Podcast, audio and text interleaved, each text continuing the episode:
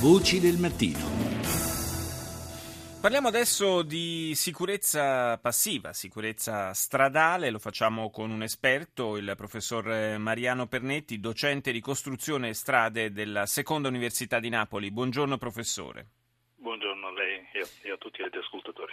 In eh, questi giorni si è sparsa un po' la, la notizia, anche frutto di un'iniziativa, di un'interpellanza parlamentare, eh, si è creato un pochino di allarme intorno alle nuove norme relative all'installazione e, e, costruzione dei guardrail. Ci può spiegare eh, che cosa, cosa, c'è di vero e che cosa, e se insomma questo allarme ha un fondamento?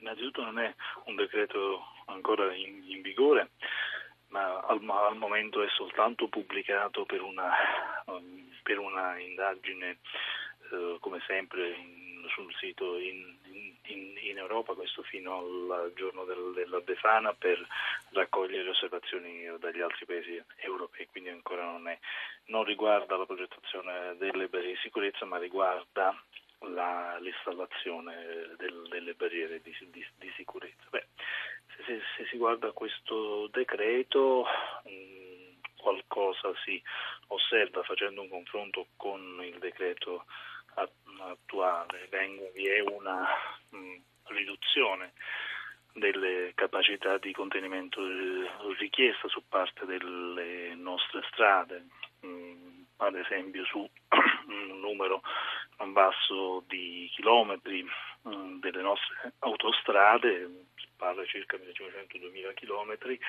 eh, i bordi ponti di queste autostrade mh, mm, oggi avranno una capacità di contenere le, le, nel caso di adeguamento delle barriere di sicurezza su queste strade, sì. eh, oggi la classe minima dovrebbe essere di tipo H3, domani su queste stesse strade mh, mm, probabilmente dovrà essere la classe minima diventa H2.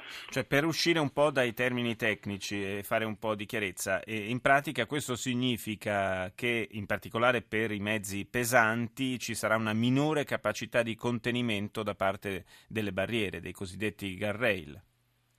Sì, essenzialmente sì, chi, chi ne subirà maggiormente le conseguenze saranno i mezzi pesanti eh, nei casi in cui viene ridotta la la, la capacità di contenimento. Ora, attenzione, la, la, si parla di, di, di, mezzi pesanti, molto pesanti nel caso delle barriere H2, ma quando si va per esempio nel caso delle strade extraurbane locali, lì si adopera il termine essenzialmente veicoli commerciali.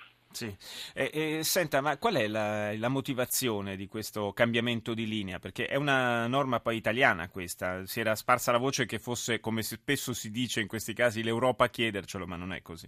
No, l'Europa, attualmente le cosiddette norme europee sono norme di prodotto, cioè di classificazione di, di, di prodotto per definire unicamente questi prodotti e quindi poterli commercializzare in tutta Europa. Poi la singola nazione può decidere di mettere un, una barriera o un, un'altra. Diciamo che il discorso ce lo chiede l'Europa e del tipo in altre nazioni si fa diversamente, ma questo si fa diversamente, bisogna ovviamente guardare il modo in cui noi abbiamo di, di guidare e ehm, anche il traffico pesante presente. Eh, ma, qual motivo, ma, qual è il motivo che ha spinto a Beh, cambiare le norme?